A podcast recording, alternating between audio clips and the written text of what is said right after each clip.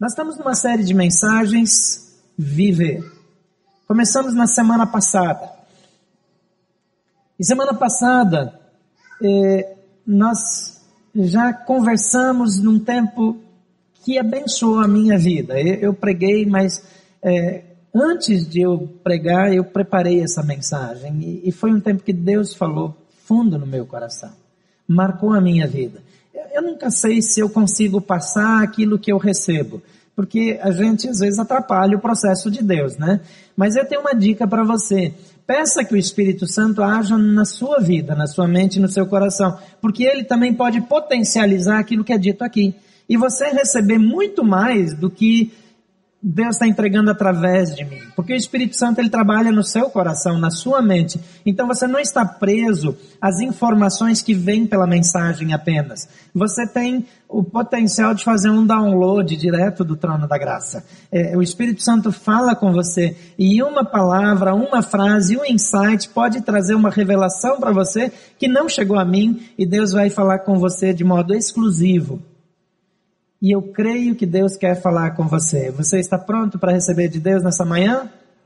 Amém? Então vamos orar juntos. Diga, Senhor, eu quero ouvir a tua voz. E eu me disponho a obedecer a tudo aquilo que o Senhor ordenar. Em nome de Jesus. Amém. Deus não fala só para a gente saber. Ele fala para a gente obedecer. E quando nós estamos prontos para aplicar o que a Bíblia diz, então Deus fala cada vez mais e nos abençoa. E hoje eu quero falar acerca de viver a visão. A descoberta mais significativa de um ser humano é a visão de Deus para a sua vida e seu ministério. Deus chamou você para o ministério. Eu não sei quantos estão conscientes de que são chamados para o ministério. Alguns acham que os chamados para o ministério são os pastores, os ministros, as pessoas que vão para missões. Mas eu tenho uma notícia para você: você foi chamado para o ministério. A maneira como você exercita esse ministério pode ser diferente da minha. Você tem que exercer o seu ministério lá na repartição, você tem que exercer o seu ministério no banco, na universidade, é, na empresa. É, você tem uma maneira diferente também de pagar suas contas. A fonte que Deus usa para dar o seu dinheiro mensalmente pode não ser a mesma que o meu salário. O meu salário sai dos dízimos e ofertas dessa igreja. Então, uma parte desses dízimos e ofertas se torna o meu salário. A fonte que Deus usa para me sustentar são os dízimos e as ofertas. Uma parcela, né? Claro, Obviamente que eu não fico com os dízimos e as ofertas, na verdade eu nem manuseio esse dinheiro. Mas o meu salário vem da igreja, o seu salário, alguns vêm do governo federal, outros do distrital, outros vêm de uma empresa privada, mas a fonte final é Deus. Você concorda com isso?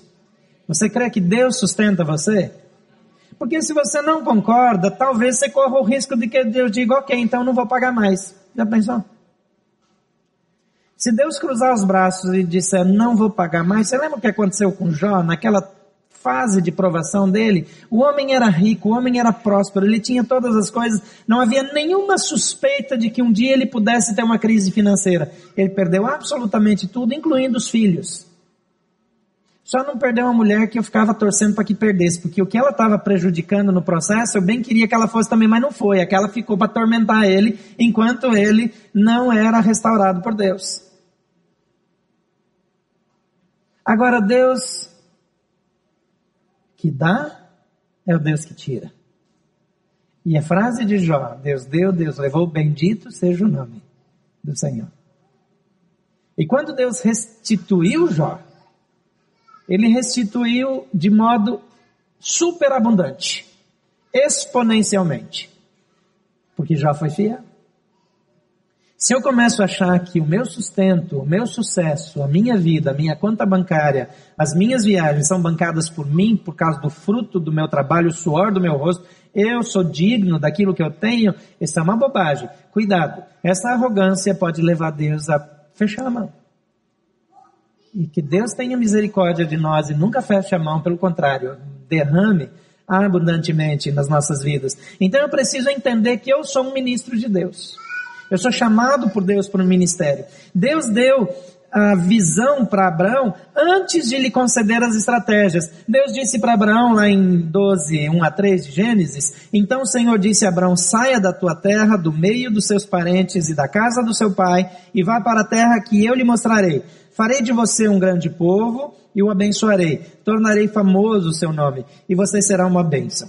Abençoarei os que o abençoarem e amaldiçoarei os que o amaldiçoarem. E por meio de você todos os povos da terra serão abençoados. Todos os povos da terra. Faltou um T aí, olha assim meu olho clínico. Isso aí é, é, é problema de, de digitação aí. Todos os povos da terra serão abençoados. Agora, como que Abraão ia fazer isso? Deus não disse. Deus simplesmente deu a visão. O que vai acontecer lá na frente é isso. A maneira como as coisas vão acontecer, assim, no fim das contas, o efeito da sua vida será esse. Qual será o efeito da sua vida, querido? O que, que tem na sua mente em relação ao futuro? Qual é a imagem que você tem do efeito da sua vida? Se uma pessoa pensa que a vida dela é viver, ganhar algum dinheiro, comprar algum carro, comprar uma casa boa, eventualmente trocar de casa, é, dar um, ter uma boa aposentadoria, dar um tempinho de vida para os filhos. Deixa eu dizer uma coisa para você. A nossa vida aqui na Terra, diante da nossa existência, é nada. É uma titiquinha de nada, é uma coisinha de nada. É como se a cabeça de um alfinete em relação a todo o contorno da Terra fosse a nossa vida inteira. Se a nossa preocupação é só sobre aquela pontinha de vida, então nós somos as mais miseráveis de todas as pessoas do mundo. Porque nós vamos ter uma eternidade. E a maneira como eu vivo aqui determina como eu vou viver na eternidade. A Bíblia diz isso. Aquilo que eu faço com o meu dinheiro aqui determina que tipo de galardão eu vou estar lá. A maneira como eu evangelizo aqui determina o meu galardão lá na eternidade. A maneira como eu sou fiel aqui determina o que eu vou fazer na eternidade. O Senhor Jesus mostrando isso, ele usa, fala disso metaforicamente, ele diz, se fosse fiel no pouco, sobre o muito será colocado. E ele diz que aquele que foi fiel foi colocado sobre cidades, etc, etc. Mas a infidelidade traz a reprovação de Deus. A nossa vida aqui é um teste, é uma preparação, é só um tempo para nós construirmos aquilo que será a nossa eternidade. E Deus nos deu a oportunidade de ajudar a definir como nós vamos viver lá. É tolice, é, é, é insensatez ter uma vida fútil. Construindo coisas, comprando coisas, guardando coisas, investindo em joias e, e, e não fazendo aquilo que a Bíblia diz. Você foi chamado para o ministério, meu irmão. Eu quero convidá-lo a sentir-se incomodado nessa manhã, se possível sentado sobre brasas. Você pode imaginar uma sensação dessa? Imagina aí como deve ser confortável sentar sobre brasas acesas. Deu até um calor aqui.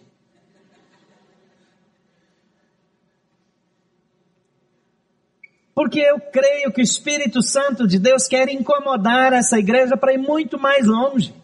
Deixa eu dizer uma coisa para vocês. Campos Norte, Águas Claras é só uma ponta do iceberg. O que Deus quer através da sua vida não é o tamanho dessa igreja que importa. O que Deus quer através da sua vida nem foi imaginado por ser humano até agora. Mas eu e você corremos o risco de não cumprir o propósito de Deus. E a palavra pecado significa errar o alvo. E errar o alvo significa viver abaixo da expectativa de Deus. É viver aquém daquilo que Deus me criou para viver. Então deixa eu dizer uma coisa para você, olha aqui mim. Você está em pecado, e eu também. Porque nós vivemos aquém daquilo que Deus nos criou para vivermos. Você reconhece isso ou você acha que você está abafando? Você acha que você está por cima, está na crista da onda, como os antigos diziam, né? Porque essa gira velha. Turma da Larissa aí falava essas coisas aí. Às vezes a gente acha que está abafando e não se vê. Deus chamou você para o ministério e um ministério com potencial de transformação da humanidade. Deus deu a visão para Abraão, Deus deu a visão para Moisés enquanto ele ainda estava no deserto. Lá em Êxodo 3:10 diz: "Agora vá, eu envio para tirar do Egito o meu povo, os israelitas". Esse Moisés era o mesmo que cresceu no palácio, que de repente num acesso de ira e de proteção, identificação com os hebreus, matou um soldado egípcio e fugiu e passou 40 anos no deserto. Até arrumou um casamento, cuidava lá das ovelhas do sogro dele, mas Deus achou ele no seu deserto e falou: a sua vida não foi criada. Eu não desenhei você para ficar no deserto. Eu desenhei você para ser o libertador do meu povo. E o nome de Moisés é lembrado até hoje por todos os cristãos do mundo e venerado quase pelos judeus.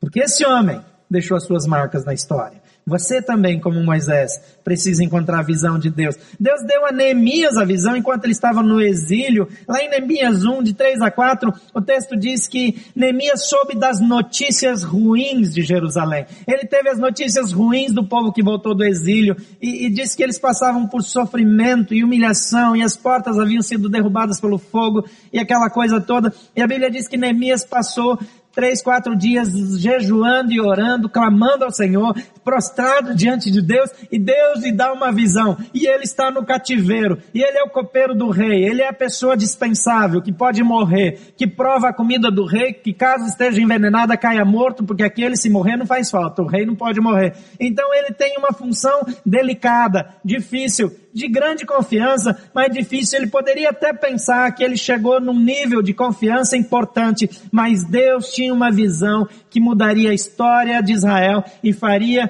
com que o plano de Deus continuasse. E a continuação do plano de Deus nessa fase implicou na chegada do Evangelho aqui hoje. Porque a história está interligada. Não tem buracos na história. Ele fez parte do projeto de redenção de Deus para toda a humanidade. Deus lhe deu uma visão. Jesus também deu a visão aos discípulos.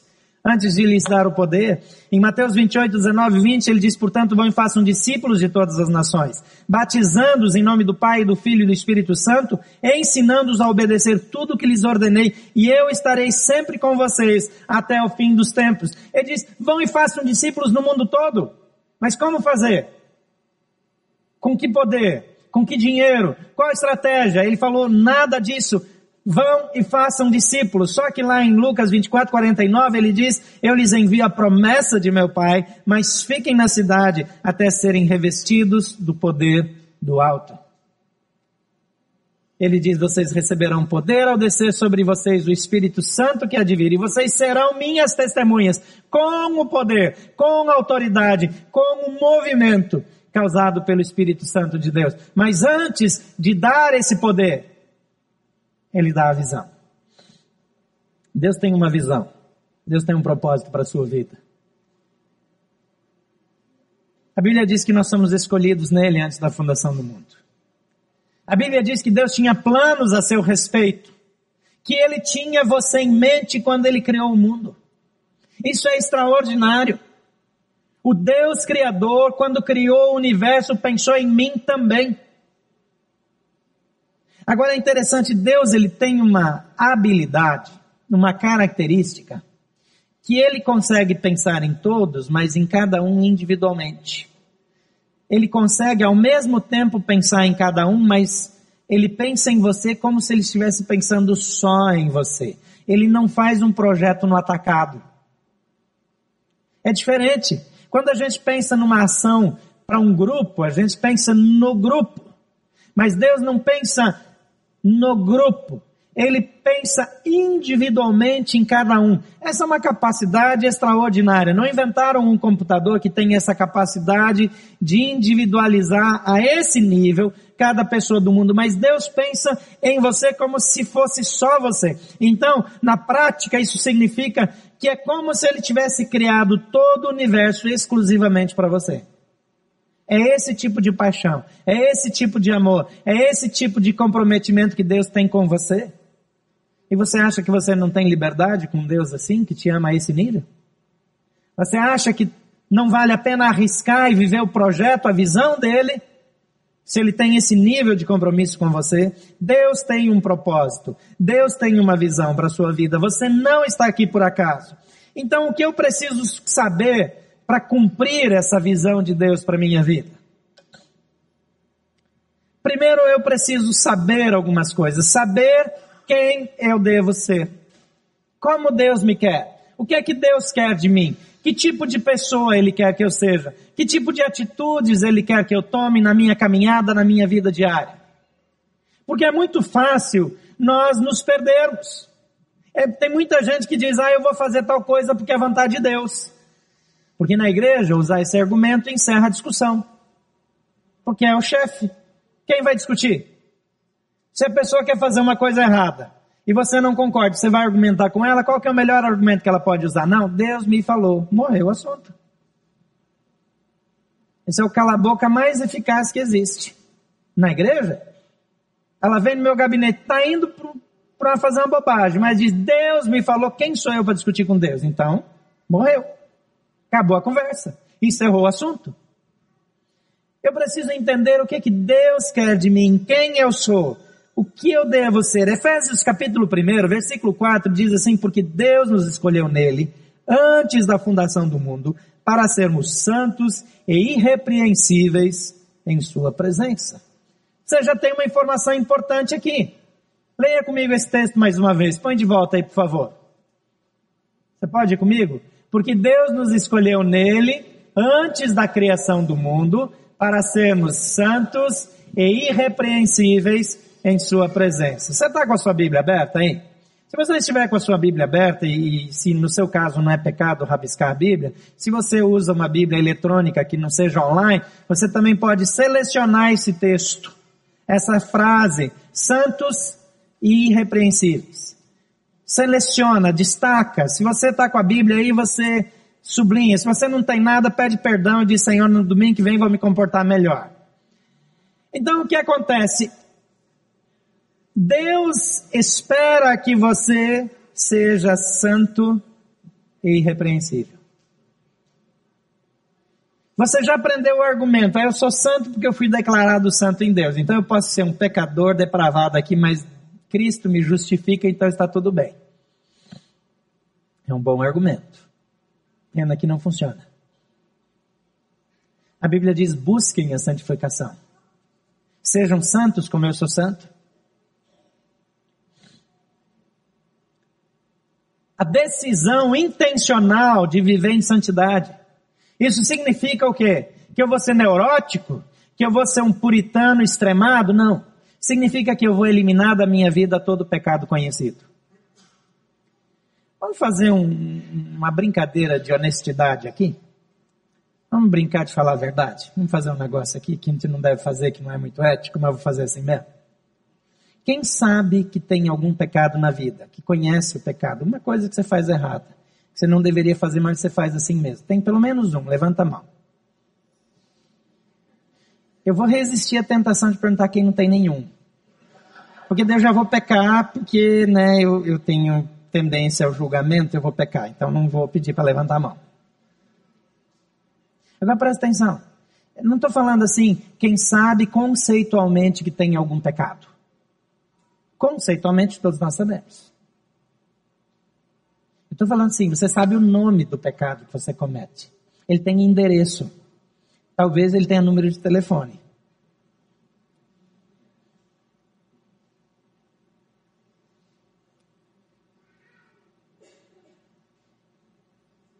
É cortar da minha vida, intencionalmente, o pecado conhecido. É tirar isso da minha vida. É decidir que eu não vou fazer, continuar fazendo nada errado que eu saiba que é errado. De vez em quando, eu sou surpreendido com alguma coisa, com algum pecado que eu desconheço. Uma vez eu ouvi de um pastor meu, e ele falou assim, eu não tenho na minha vida nenhum pecado consciente nessa altura da minha vida. Eu sei que eu cometo pecados mas eu não tenho consciência de nenhum pecado que eu esteja praticando intencionalmente agora. E eu fiquei uns meses analisando ele, eu confesso. E, e eu cheguei à conclusão que ele estava falando a verdade mesmo. Tem alguns homens que a gente conhece na vida que eles são santos, é impressionante. Eu conheci alguns deles. Um deles vocês conhecem bem o Dr. Shed. Quando eu olho para o Dr. Shed, eu vejo um homem santo. Não significa que ele nunca se irrita. É difícil imaginar, mas deve acontecer alguma coisa. Não significa que ele nunca peque. Mas aqui a Bíblia está falando de eu escolher eliminar o pecado conhecido da minha vida. Não se preocupe com tanto com o que você não conhece, mas cada vez que Deus traz uma revelação, toda vez que o Espírito Santo mostra alguma coisa, aquele pecado pelo qual você levantou a mão, que você sabe o nome, que talvez seja um pecado de estimação na sua vida, que te acompanha desde a adolescência, talvez antes, você precisa decidir tirar ele da sua vida. É uma decisão que eu tomo. Às vezes eu não tenho controle, eventualmente eu preciso de ajuda, mas eu preciso tomar essa decisão. A segunda coisa que diz aqui sobre como Deus quer, quem Deus quer que eu seja, é que eu seja irrepreensível. Esse termo irrepreensível, ele é um pouco mais palpável, é um pouco mais fácil de mensurar. Ele é mais mensurável nesse sentido. Ser irrepreensível para Deus aqui é não se tornar digno de repreensão. É não fazer as coisas erradas, não dar mau testemunho. É não fazer coisas que os outros precisem chamar atenção. É ter um tipo de vida que a pessoa olha para você e olha e diz: esse é um verdadeiro cristão. Tem algumas pessoas assim aqui na igreja. Eu tenho algumas pessoas aqui que eu olho para elas e digo, Deus, vale a pena ser cristão. Tem alguns que dificilmente, tem, tem uns dois ou três que eu nunca vi. Que eu nunca vi nenhuma emoção pecaminosa. Tem alguns que eu já vi alguma coisa aqui, outra ali, mas pouca. E eu admiro essas pessoas. Pessoas que são irrepreensíveis. Pessoas que têm uma conduta ilibada. Pessoas que não metem a mão em cumbuca. Sabe o que, é isso? Lá o povo do, da Amazônia caça macaco, caçava um bugio assim, para tirar o intestino para fazer corda de viola. Então, é, é, como é que eles prendem o macaco? Eles botam amendoim dentro de uma cumbuca. É uma, um porongo, é um negócio oco eles fazem um buraquinho pequeno e botam amendoim lá dentro. O tonto do macaco abre a mão para pegar o amendoim. Quando ele pega o amendoim, ele não abre a mão para soltar o amendoim por nada desse mundo. O bicho é tão estúpido que ele fica preso ali. E aí você vai lá e pega ele, porque ele não solta o raio do amendoim. Aí você pega o amendoim, quebra a cumbuca, ele fica com o amendoim e você fica com o macaco.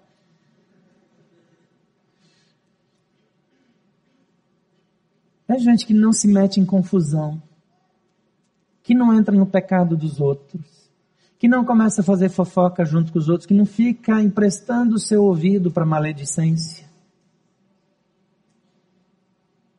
Que, como a Bíblia diz, não empresta dinheiro a juros, que não explora o próximo, que fala a verdade, ainda que com prejuízo próprio Pessoa irrepreensível. Faltam pessoas irrepreensíveis no meio da igreja de hoje. Então aqui já tem uma pista. Efésios 2, 10 diz: Nós somos criação de Deus, realizada em Cristo Jesus, para quê? Veja lá, o próximo destaque no seu texto: para fazermos boas obras, as quais Deus preparou de antemão, para que andássemos nelas. Deus tem uma expectativa de que você seja uma pessoa boa. O que é ser uma pessoa boa, uma pessoa dada a boas obras? É alguém que quando vê alguém pedindo uma esmola, não fecha o vidro do carro, porque tem o coração quebrantado. Uma pessoa boa tem a tendência, não é uma pessoa estúpida, mas é uma pessoa que tem a tendência de avaliar para ver se o que a pessoa está falando não é verdade, porque a gente ouve tantas histórias de gente pedindo coisa que você tende a desacreditar de todas. Uma pessoa com um coração inclinado para a bondade, ela trabalha com a possibilidade de que seja verdade. É melhor ter algum prejuízo do que ter o coração endurecido. É melhor ser enganado do que ser duro. Deus espera que você seja uma pessoa boa. Uma pessoa que sirva as outras pessoas. Ele diz que Deus preparou as boas obras para que nós as praticássemos. Tem uma outra versão que diz assim: Ele preparou as boas obras para que nós andássemos nelas. Eu gosto dessa expressão, ela é bem fiel ao original é para que eu viva continuamente praticando aquelas boas obras. Não é só uma eventualidade na minha vida. É uma predisposição a ajudar, a fazer o bem. É uma atitude de sentir-se responsável por melhorar a vida das outras pessoas. A primeira resposta que eu preciso encontrar para entender e cumprir a visão de Deus para minha vida é quem eu devo ser. Deus também tem um chamado específico para você. E uma dica que eu te dou é que você identifique os seus dons espirituais. Dons espirituais e também as suas habilidades naturais. Sabe aquela habilidade, aquilo que você faz naturalmente, que não é dom, mas você é bom naquilo? Isso indica o que Deus pretende com você. Porque Deus não, você não aconteceu. Você não saiu. Você foi planejado. Então Deus colocou algumas habilidades em você que têm um propósito. E quando você não usa essas habilidades para o reino de Deus, você está em pecado. Aquele que sabe que deve fazer o bem não faz, comete pecado. A outra coisa são os dons espirituais. Muitas pessoas aqui fazem o curso molde de servo. Ainda chama assim, Ricardo? Ah, eu sei, hoje eu estou trocando tudo, né? Então você vai, vai fazendo as adaptações, o molde do ministro. Porque você é um ministro, e você é servo também. Mas o nome é molde do ministro. Porque é o curso de dons. Ah, é para aprender como ter dom espiritual, como é curso para dom, não, é curso só para identificar os seus dons. Identificar o seu dom espiritual mostra que Deus quer com a sua vida. Essa é uma dica simples mas que funciona. E se não está claro para você, matricule-se no próximo encontro eh, do molde do ministro. Segunda coisa, eu preciso saber para onde eu vou. Preciso, preciso saber quem eu devo ser e preciso saber para onde eu vou. Em Efésios 4, 11 a 13 diz, ele designou alguns para apóstolos, outros para profetas, outros para evangelistas e outros para pastores e mestres. Por isso o molde do ministro vai contribuir para você identificar qual desses é o seu. Agora, com qual propósito? Com o fim de preparar os santos para a obra do ministério, para que o corpo de Cristo seja edificado. Essa edificação do corpo de Cristo vai até que todos cheguemos à unidade da fé e do conhecimento do Filho de Deus e cheguemos à maturidade, atingindo a medida da plenitude de Cristo. Então, o dom espiritual indica o seu ministério. O dom espiritual indica a sua área de servir. Mas isso tem um propósito: preparar os santos para quê? Para a obra do ministério. Para que cada um de nós exerça o seu ministério integralmente e cumpra o seu propósito nesse mundo. É o desafio de Deus para nós, seja em Águas Claras, seja no Campus Norte, seja aqui, no seu trabalho, na sua universidade, com a sua profissão, fazendo missões ao redor do mundo e aqui mesmo. Nós temos tantos desafios aqui. A Cristolândia precisa de você, precisa de psicólogo, de dentista, de médico, precisa de recursos, precisa de alimentos, precisa de roupas. O Varjão precisa de voluntários todo o tempo.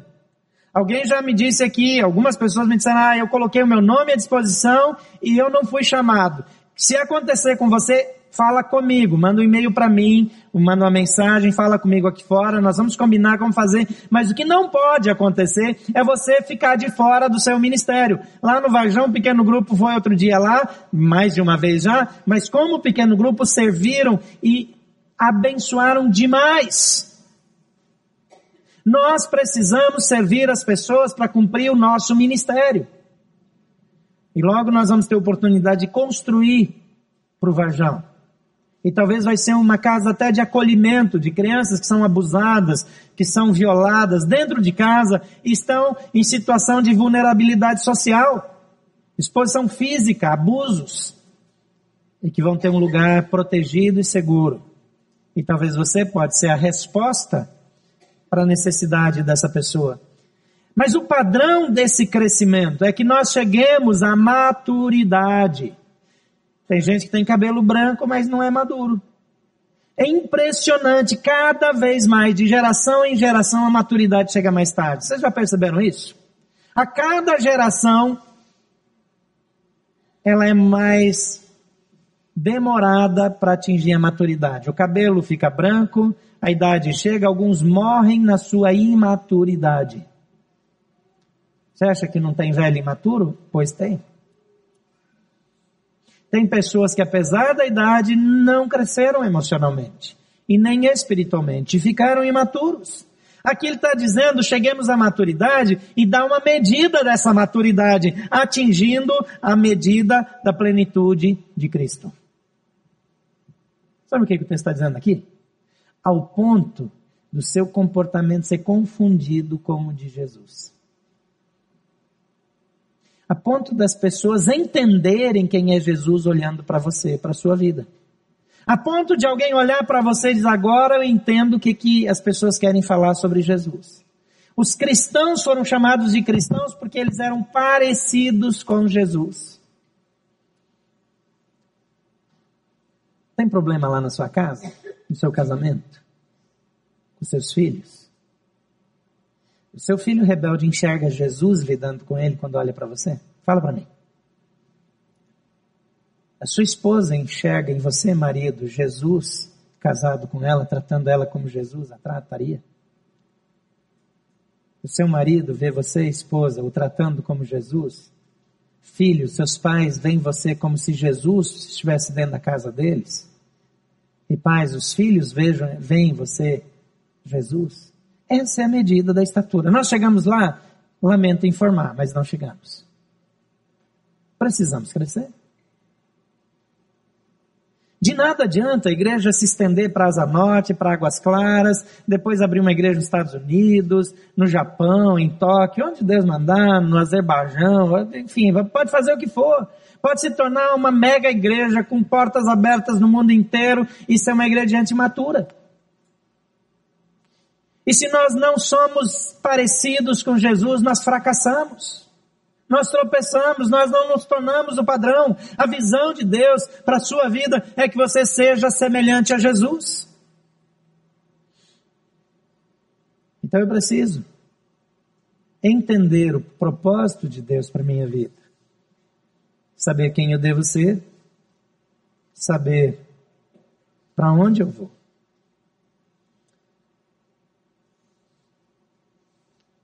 que é que isso diz para mim? Qual é a direção que eu preciso andar? Eu preciso andar na direção de me tornar alguém como Jesus é. Eu preciso saber o que eu vou fazer e identifico o que eu devo fazer, a área de concentração, a área para onde eu vou servir. O meu dom espiritual mostra, os meus talentos também mostram. Mas o como eu vou servir, até onde eu vou chegar, é a estatura da medida de Cristo. Terceira coisa, eu preciso saber com quem eu vou. Eu sempre digo em liderança que eu preciso fazer duas decisões importantes na minha vida. A primeira é para onde eu vou, a segunda com quem eu vou para lá. Quando nós não sabemos com quem nós vamos andar, nós erramos. Você não pode andar com alguém que vai numa direção diferente da sua. Se você não está namorando ainda, ou está namorando e você é, tem expectativa de casar com essa pessoa, você precisa entender, em primeiro lugar, quais são as intenções dessa pessoa para a vida. Não é o que a pessoa verbaliza. Porque as intenções são medidas pelas atitudes. Presta atenção nisso. Isso é muito importante. Você não pergunta para a pessoa o que, que ela quer ser na vida e dá-se por satisfeita. O que que mostra as intenções de alguém? O que que ela está construindo para chegar onde ela diz que quer chegar? A disposição que a pessoa tem, o investimento que ela faz, o tempo que ela é, gasta, a, a, maneira como ela se dedica. Ah, eu quero ser doutor em física quântica, mas eu não pego nenhum livro para estudar. Não, eu não quero ser doutor em física quântica. Claro que não. Eu sou um sonhador, um, um, como a Bíblia fala, um parlador, um faroleiro. Esses termos antigos, às vezes, cai bem que nem todo mundo entende direito, ninguém se ofende, né? Se eu quero ir para algum lugar, eu estou dando passos naquela direção. Quem fica parado dizendo que quer alguma coisa não sabe o que quer da vida. Então você quer andar com alguém, você quer uma sociedade com alguém, você quer casar com alguém, você precisa ver se as intenções dessa pessoa a levam naquela direção. E se as intenções dela combinam com as suas intenções, pode casar. Não precisa nem gostar tanto assim, pode casar que vai dar certo. Não precisa fazer test drive. Porque tem gente que acha que é um namoro que resolve o casamento. Namoro resolve se o pH da saliva combina. Isso aí não faz diferença no casamento. O que faz diferença são as nossas intenções. Nós estamos construindo juntos, a gente está andando na mesma direção. É para lá que a gente está indo. Nós queremos as mesmas coisas, nós temos as mesmas expectativas. Nós temos a mesma missão, nós vamos construir as mesmas coisas na vida, então nós somos sócios na caminhada com Jesus. E é para lá que a gente vai. Por que, que dá tanta coisa errada nos relacionamentos? Porque nós temos intenções diferentes, nós achamos que miraculosamente nós vamos mudar. Aquela pessoa é, é um boçal, não faz nada da vida, mas daqui a pouco quando ele casar ele vai virar um príncipe encantado. Vai não. Vai não. Não se iluda. É essa ilusão que levou muita gente a tropeçar. Então escolha direito. Então, com quem você vai? Em 2 Timóteo 2, 1 e 2 diz, portanto, você, filho meu, fortifique-se na graça que é em Cristo Jesus, e as coisas que me ouviu dizer na presença de muitas testemunhas, confie a homens fiéis, que sejam também capazes de ensinar a outros. Você foi chamado, entre outras coisas, para ser um discipulador, e você vai encontrar pessoas que vão na mesma direção que você vai, para repartir aquilo que Deus te deu com essas pessoas, seja no seu pequeno grupo, seja no seu ministério, seja nas suas habilidades. Você pode ter habilidades artísticas. Eu estou vendo a Suiane aqui, ela de vez em quando está aqui fazendo cenário de Natal, construindo coisas, cenário para alto de Páscoa. É, fazendo essas coisas. Ela é arquiteta de profissão, mas é da equipe do Danujo, do Gustavo, que fazem essas criações aqui na igreja, mas eu vi muitas vezes ela com pessoas do lado dela, ensinando como é que pinta, fazendo algumas coisas desse tipo. O que, que é isso? Isso é discipulado. Ela está repartindo a sua habilidade com aquelas pessoas. De vez em quando deve ser difícil, deve perder a paciência, mas persevera. Isso é discipulado? Porque de vez em quando tem que voltar de madrugada para retocar o que o discípulo fez, porque ficou assim bem mais ou menos. Mas é isso. Eu reparto com mais alguém. Eu influencio mais alguém. Eu movimento mais alguém na minha caminhada. Nós estamos falando do propósito de Deus para minha vida, que dá sentido para minha vida, que faz com que eu viva feliz, faz com que eu cumpra o propósito de Deus. Então, aquilo que você ouviu de mim, transmite a outros fiéis que sejam também capazes de passar para frente. Em Mateus 28, 19 e 20, de novo, diz, vão e façam discípulos de todas as nações, batizando em nome do Pai, do Filho e do Espírito Santo, ensinando-os a obedecer tudo que lhes ordenei. E eu estarei sempre com vocês até o fim dos tempos. Então, primeiro, com quem você vai é com Jesus. Se Jesus não vai para lá, você não tem que ir para lá. O problema é que nós dizemos, Jesus abençoa o meu projeto. Jesus abençoa o meu namoro. Jesus abençoa aquilo que eu quero fazer. O que, que nós temos que orar? Jesus me mostra onde o Senhor vai, onde o Senhor vai agir, o que o Senhor vai fazer e me deixa fazer com o Senhor. Isso eu aprendi com o Rick Warren há muitos anos atrás. Ele disse que todo dia, antes que ele põe o pé no chão, ele diz, Senhor, onde o Senhor vai agir hoje? Permita que eu participe de algo que o Senhor vai fazer. E eu passei a fazer essa oração na minha vida. Eu não quero que Deus mude a agenda dele para se encontrar comigo. Eu digo, Senhor, onde o Senhor vai agir? Tem alguma coisa que o senhor vai fazer em Brasília? Eu quero fazer parte. Tem alguma vida que o senhor vai transformar? Eu quero fazer parte. Tem alguém que o senhor quer salvar nesse domingo, eu quero fazer parte.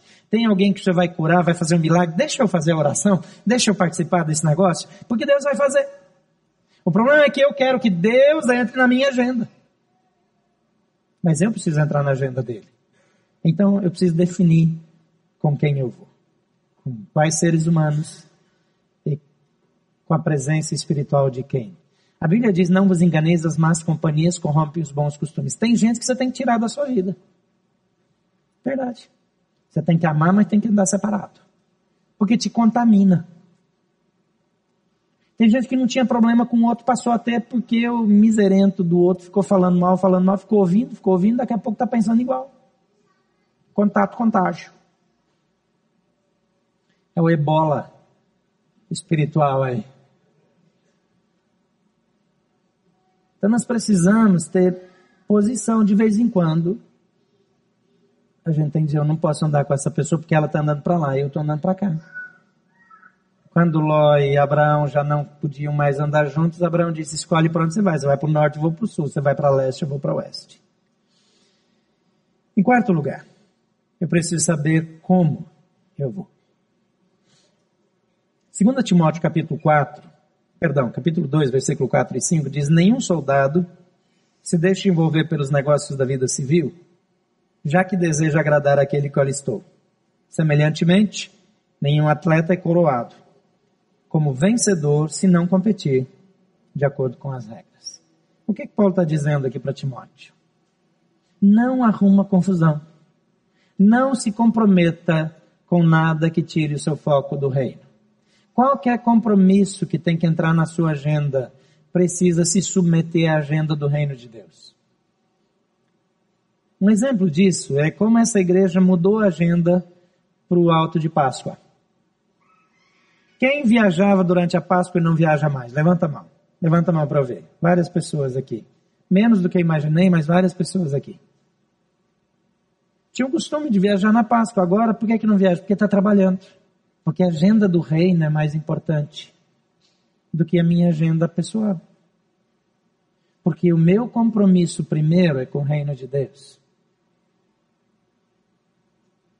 Essa igreja aqui nós decidimos não fazer eventos de carnaval, porque pelo menos de vez em quando você precisa viajar, né? Não recomendo que você vá para o Rio de Janeiro, mas assim, vem para Salvador, mas viaja no carnaval, né? Aproveita, descansa, vai para a praia. Porque você precisa disso também. Mas a minha agenda precisa estar sujeita à agenda de Deus como eu vou, o que eu faço, como eu ajo. Eu vou com foco e com determinação. Eu entendo o propósito de Deus. Eu entendo a agenda de Deus. E eu me disponho a obedecê-la. Em Lucas 24, 49 diz: Eu lhes envio a promessa de meu Pai, mas fiquem na cidade, até serem revestidos do poder do alto. Munidos do poder e da autoridade do Espírito Santo. Você está pronto para ir cheio de graça e de direção. A nossa igreja também tem uma visão. E nós é, resumimos essa visão da igreja com a seguinte sentença: ser uma igreja acolhedora que inspira pessoas a viverem os propósitos de Deus.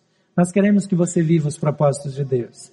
E nós queremos que você inspire outras pessoas a viverem o propósito de Deus. Qual é a visão de Deus para a sua vida? Jesus, em João 4,34, falou sobre a visão de Deus, o propósito de Deus para a vida dele aqui nesse mundo. Ele disse assim: A minha comida é fazer a vontade daquele que me enviou e concluir a sua obra. Essa é uma declaração de propósito. Eu existo para fazer a vontade daquele que me enviou e concluir a sua obra. Você tem coragem de fazer essa declaração de Jesus na sua vida? Diga comigo, eu existo para fazer a vontade daquele que me enviou e concluir a sua obra. Amém? Quem eu sou? Quem eu devo ser? O que Deus espera de mim? Para onde eu devo ir?